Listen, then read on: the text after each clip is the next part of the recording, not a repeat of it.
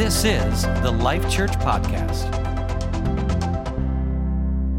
You know, last week we, we kicked off this series called Eight Hills, where we're talking about our core values and and we're you know we're just diving into what what makes life church what's us you know. So we could call this series as this is an us series. This is who we are. And you'll see this fleshed out all the time. We began last series with our very last sunday with our very first value biblical truth where i basically challenged uh, all of us to be intentional about organizing our lives around the teachings of jesus that that's really foundation building for us that once you come in contact with Christ, you begin to hear what he has to say. He has a good idea of how you and I should live our lives for him, right? And so we need to organize our life around, around his teachings, and that creates this solid rock foundation um, that for basically for your, your entire life. Well, as I said last week, that's kind of half of the message, though, of what I really wanted to talk about, because it's our first two values that put together actually make up the whole. It's these two propositions that basically is what creates a life giving church. Our first two values is biblical truth is our first value, and our second value is God's love. And when those two come together, beautifully come together, it creates this environment, this community that's life giving.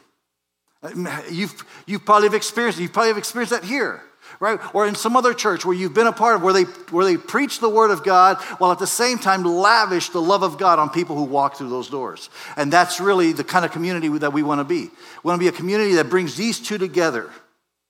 In fact, one without the other leads to extremes.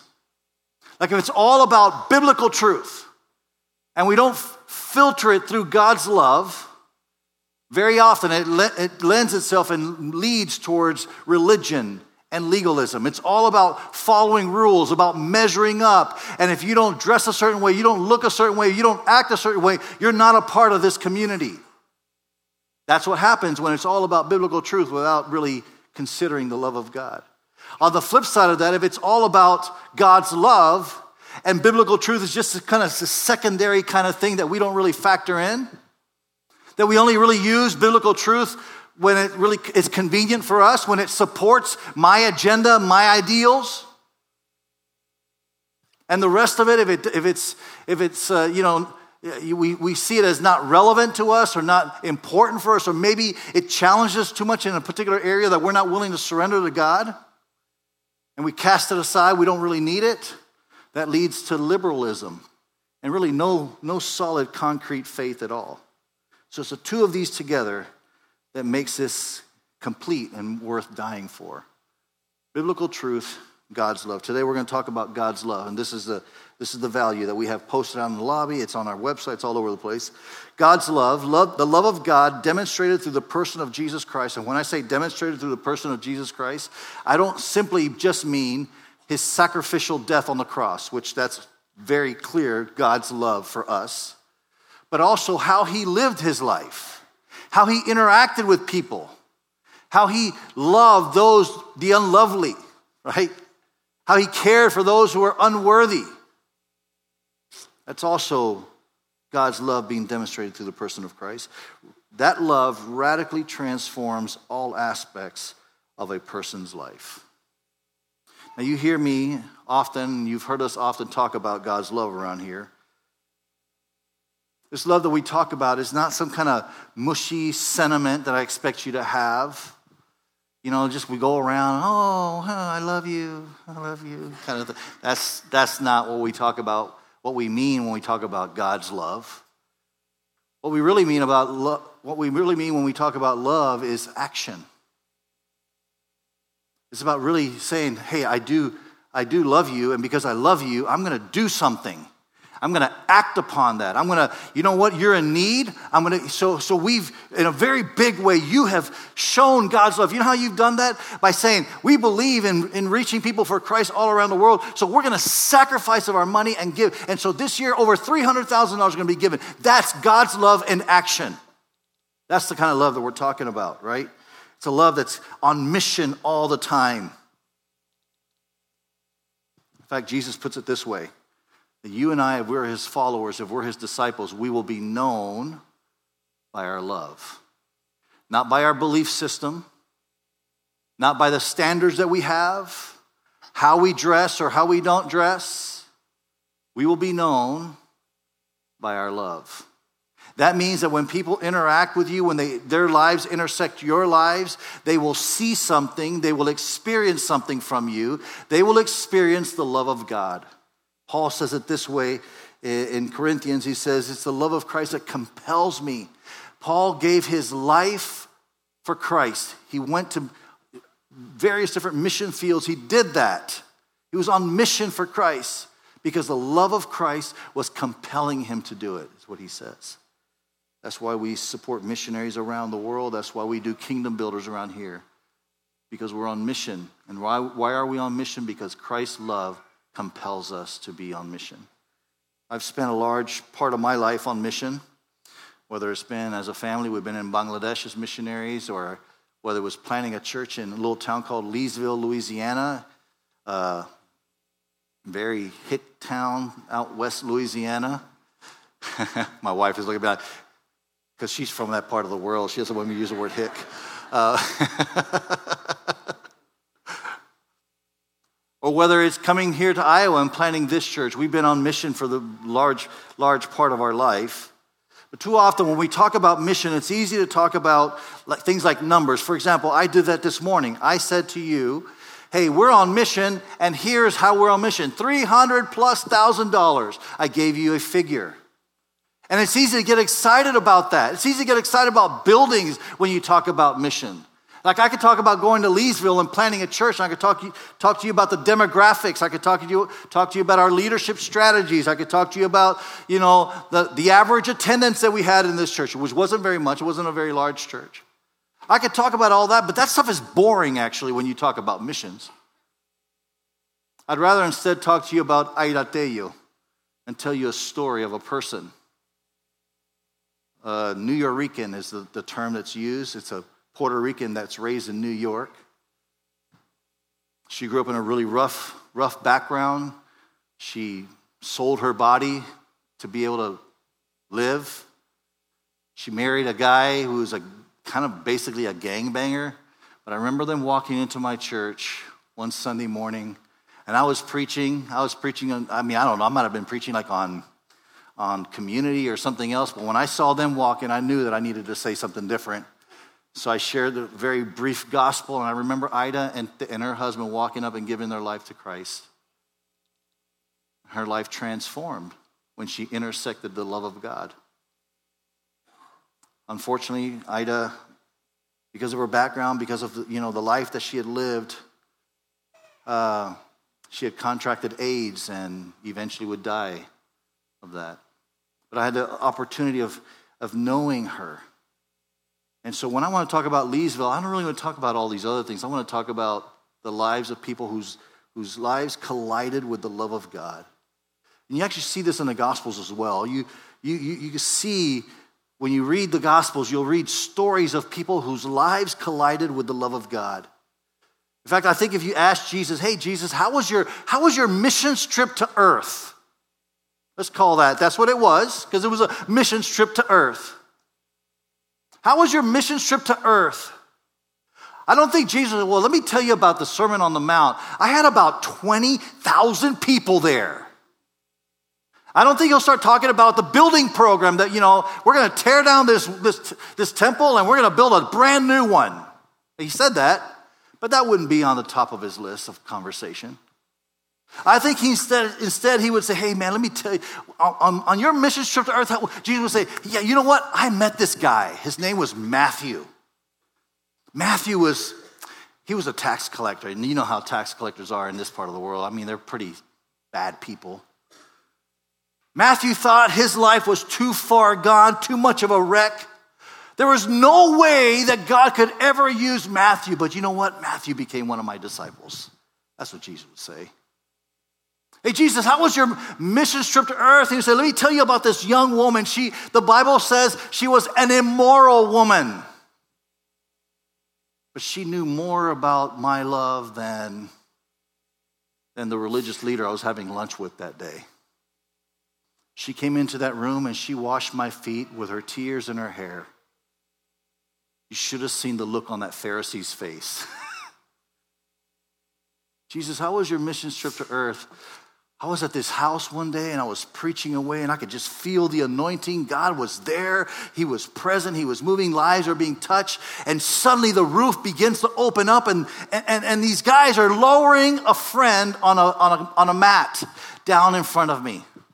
They couldn't get in through the door, so they had to figure out another way to do it. And so they were lowering him down because these buddies wanted their friend who was paralyzed to be healed. See, Jesus would tell stories of these beautiful collisions. Stories of hopelessness, brokenness, hurt that collide with the love of God. When I use that word beautiful collision, it seems like those words shouldn't go together, right? Collision is, is like messy and it's broken, it's a wreck. It's, it's not good. And beautiful, on the other hand, is beautiful. And yet, when you read the scriptures, these two words go together. I guess what I'm trying to say is that you can look at this book.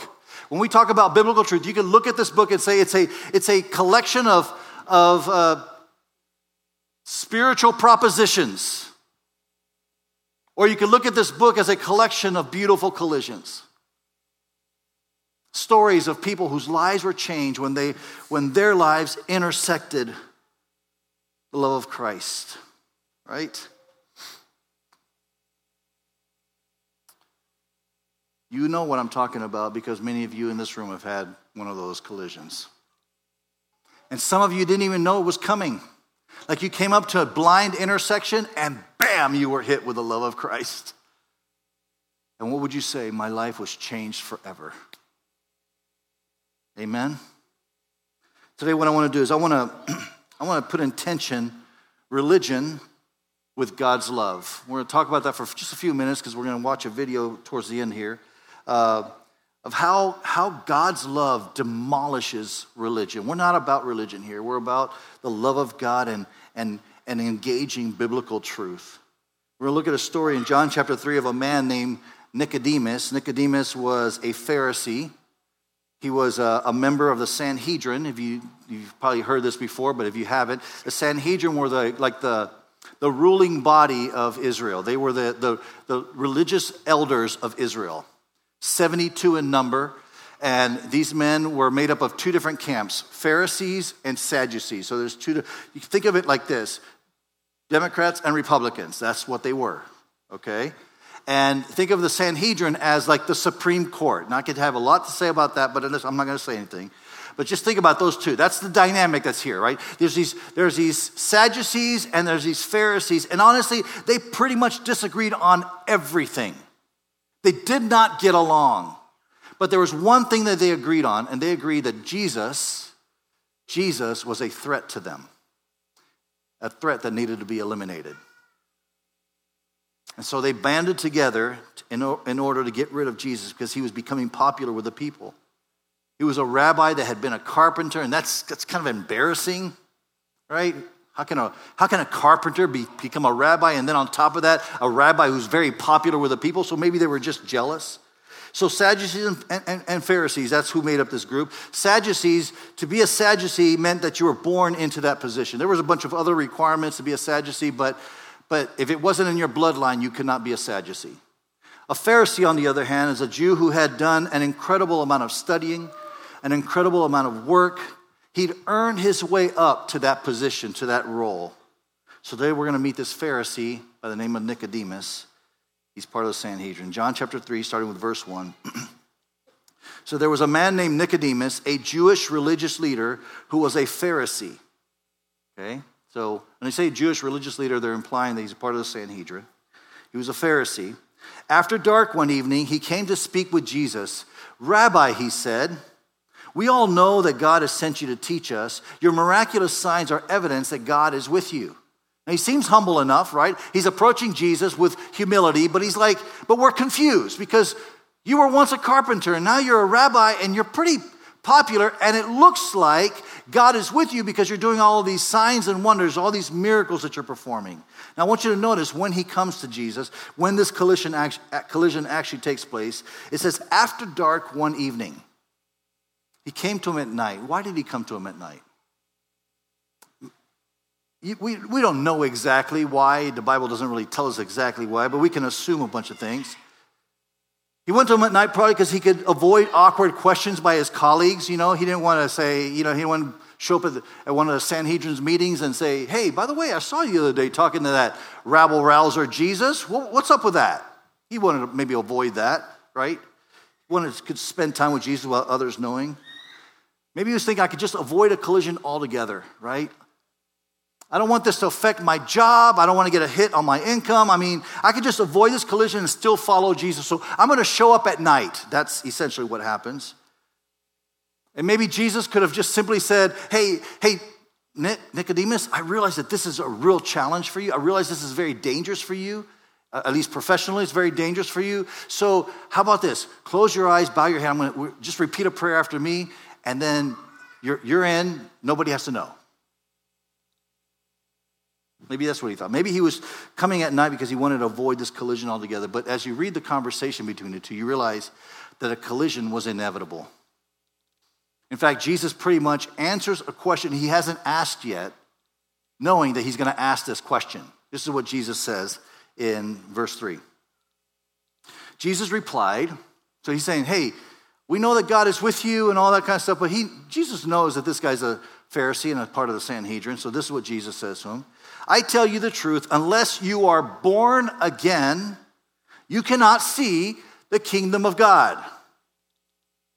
And then they go into this discussion what does born again mean and all that. But basically, unless you are born by the Spirit into this new kingdom that I'm establishing, you cannot see the kingdom of God, is what Jesus is telling. Now, I want you to think how this, how this Pharisee, Nicodemus, how, what, he, what, it, what it feels like for him, hear, for him to hear that because he spent countless hours studying to have the right degree.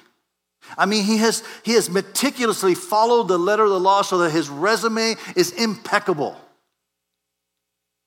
He's followed all the rules, he's gone through all the hoops. Let me just translate it for us. He, you know, he's attended church faithfully. When the offering plate gets passed by, he makes sure that the 10% is always there. He even volunteers in Life Kids so that he can get into the kingdom of heaven. And yet Jesus says, Yeah, no, you need to be born again. Sorry. It's not, it's not going to work. That's not going to get you into the kingdom of heaven. So here's what I want you to catch in this very brief conversation that, that they're having. At the intersection of religion and Jesus, that's what we're talking about. Religion versus Jesus. At the intersection of religion and Jesus is where achieve and receive collide. It's where achieve and receive collide because religion says you've got to achieve it. Some of you grew up that way.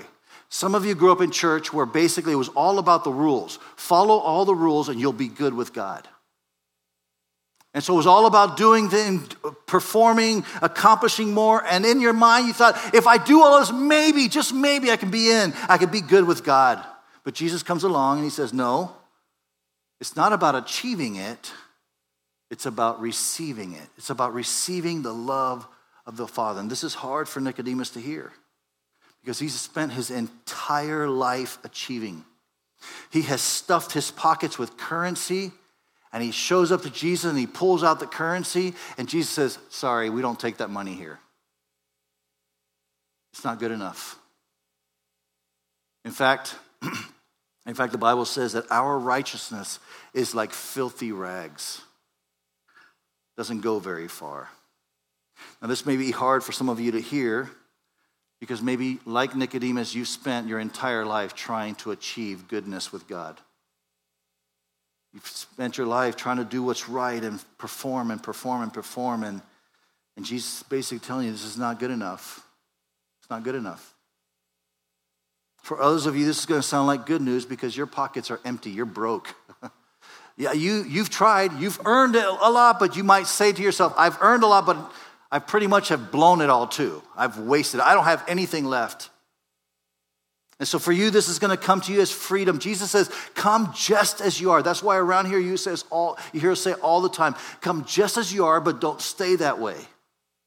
Because it's freedom there. It's not about achieving, it's about receiving what God has already done for you. This is good news. This is freedom for every one of us.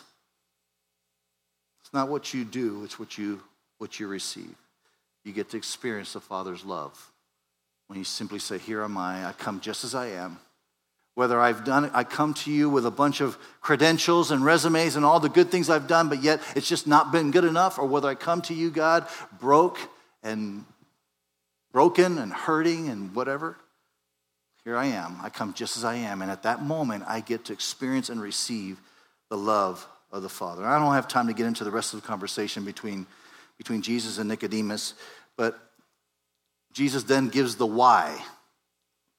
The why we're able to simply receive. He says this in John 3:16, "For God so loved the world." Do you realize that God loved the world? This was written way before you were ever born.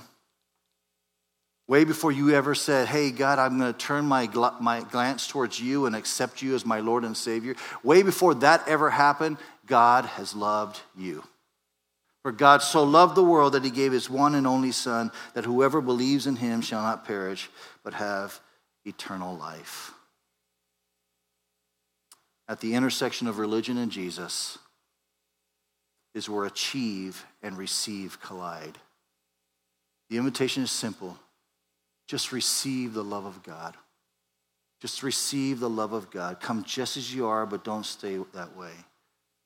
And this really, this value, this affirms our value of God's love, how God, no matter, no matter who, where you are, no matter what you've been through, no matter how far down you have fallen, God loves you. There's a story that's current in, our, in these days that you might have heard of a, of a guy named Michael Ketterer.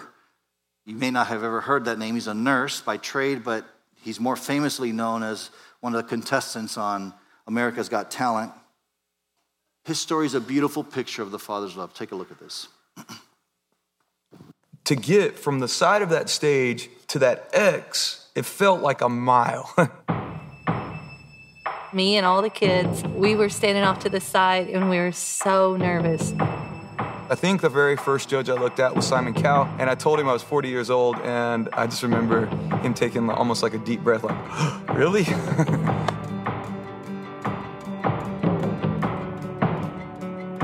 I don't have an alternate song choice. I have only one song. I have to go out there and give it my all with this one song. We were all praying that he wouldn't miss a note. But the moment that I stepped out on that stage, it was just extremely special to get to perform a song to my children in front of the world, and I got to tell them how much I loved them.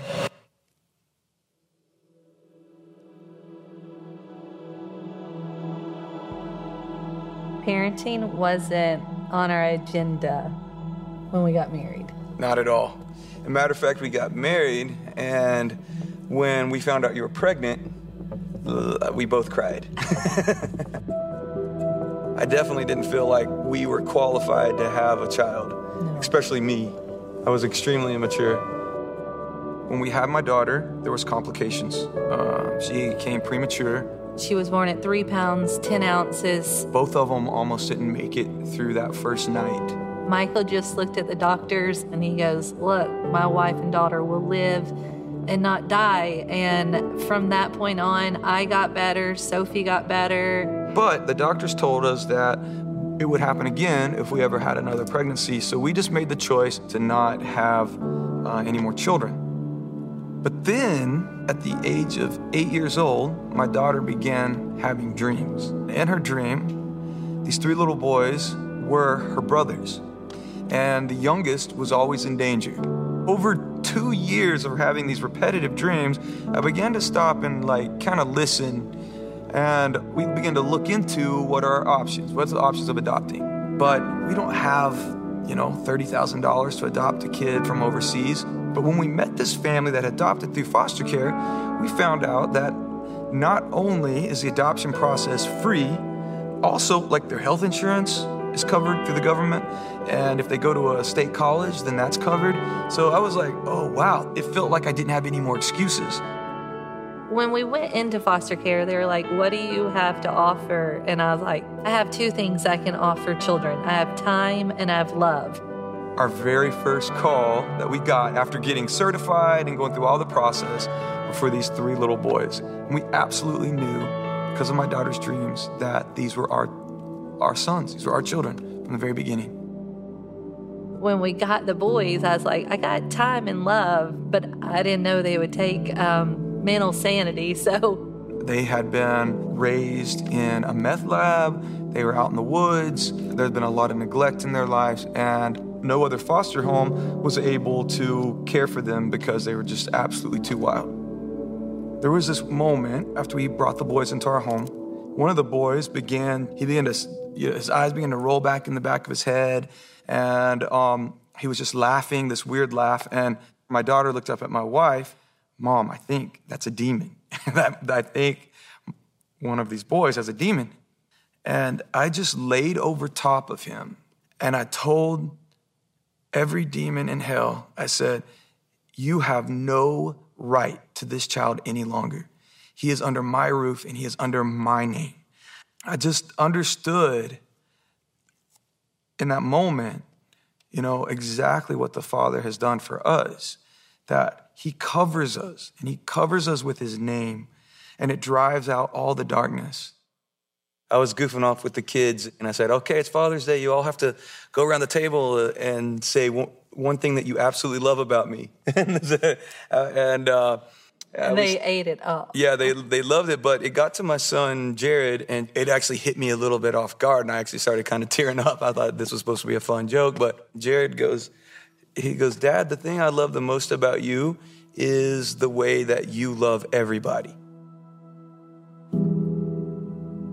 I actually came from a broken family. My dad left when I was 14 years old. It wasn't like my dad was a completely absent father. I just think he was working through so much inside of him that we kind of got put on the back burner, especially me at the age of 14. Being without a father was like being out at sea with no compass.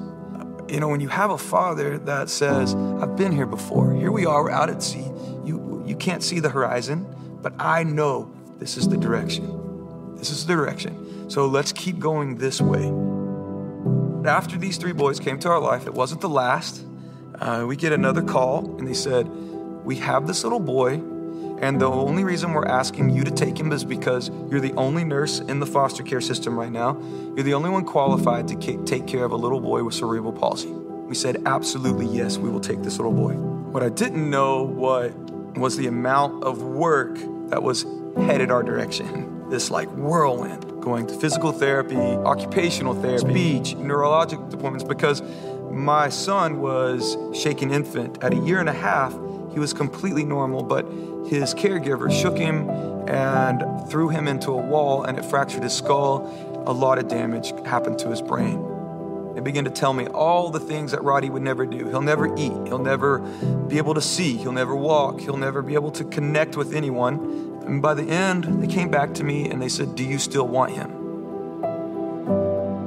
The amount of work, it began to really wear me down. I walked over to my wife and I was like, Ivy, I was like, I don't know if I can keep doing this. I do not know if we can keep Rodrigo. At a very young age, you know, I'd had people tell me, oh, you know, you have a heavenly father. Your God is your God is your heavenly father. I just remember feeling almost kind of lonely in that. I was like, okay, God, I know you're there, but where's the like I, I sometimes I just want somebody to like, you know, like hold me. I got in the car God, if you really want me to keep this child, if this really is my son, then I need a sign. I need a sign. And I look up, and they had just put up this big giant billboard. And on this billboard was this man who had pushed his son with cerebral palsy through marathons. And it said, like, father, been behind son through like 50 marathons. It was this big giant billboard in on the road that I on my commute that I normally would take every day. And I remember looking up at that and I go, God, you actually gave me a literal sign, a billboard. And I just broke down in the car and I think I wept all the way to his appointment. And I just felt this like peace come over me and this new wind in my spirit that, okay, he is my son and I'm not alone in this. My father, who's been behind me, who's pushed me through so many struggles. He's with me in this moment, and we can do this together.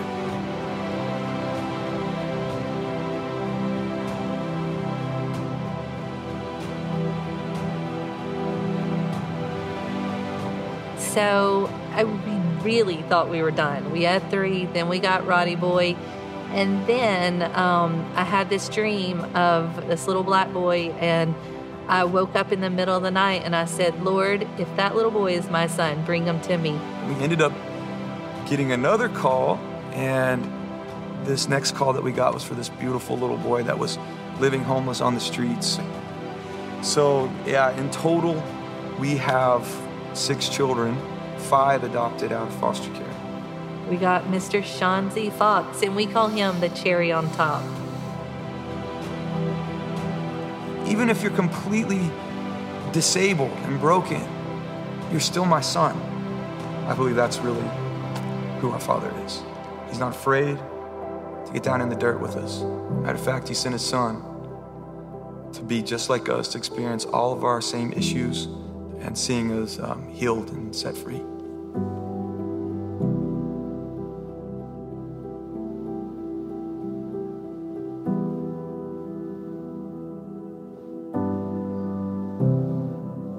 My name is Ivy Ketterer. And my name is Michael Ketterer, and we are second.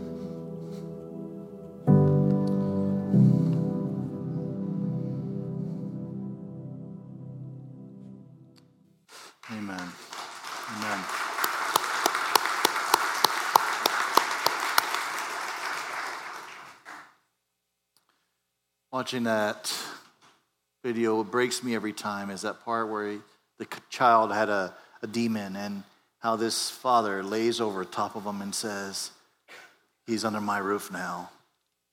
He belongs to me. And I know we're listening to a story on the video, a real story, true story, but maybe right now the father is lying over you and saying, You belong. This child belongs to me. It's the love of a heavenly father. And so you might be, you might be that, that person who's broken, disabled, hurting, no father, lost and hopeless. There's a father, just like Michael Ketter, there's a father, a loving heavenly father that's ready to rescue you. Or you might be somebody that's following Jesus, but your burden is heavy and you're just not sure how you're going to make it. And just like Michael talked about that, that billboard that he saw, there is a loving Heavenly Father that's behind you. He's going to walk through this journey with you. In this story, we don't really know too much more about Nicodemus. He pops up on John chapter 7 as part of the Sanhedrin and kind of challenges them on, you know, taking Jesus out without a proper trial. By, by Luke, by, by John chapter 19, you find that, that Nicodemus is a full fledged follower of Jesus Christ. He intersected, he collided with the love of Christ, and his life was changed forever. And my prayer and my hope for each and every one of you is you have that same beautiful collision in your life. Amen.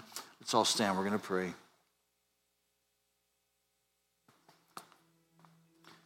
As I said around here, we say a lot come just as you are, but don't stay that way. I don't know where you are right now. You might be in a place where you're healthy, following Christ. Your spiritual dynamic is amazing and it's all great. That's might, might be where you're at, and we're thankful for that. But you might be here right now and you're burdened. You're lost. You're hopeless. You're broken. Whatever the circumstances of your life might be, that's where you find yourself. And I just have to tell you that Jesus is right there.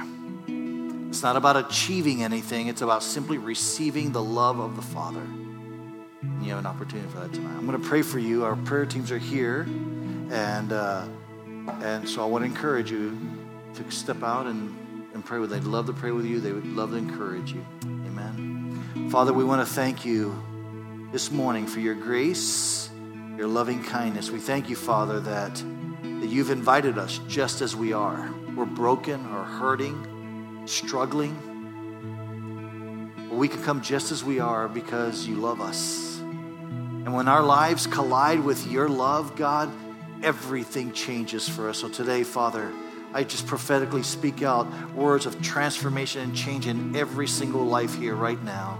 In Jesus' name. Thank you, Father, for your love name of Jesus we pray. Amen.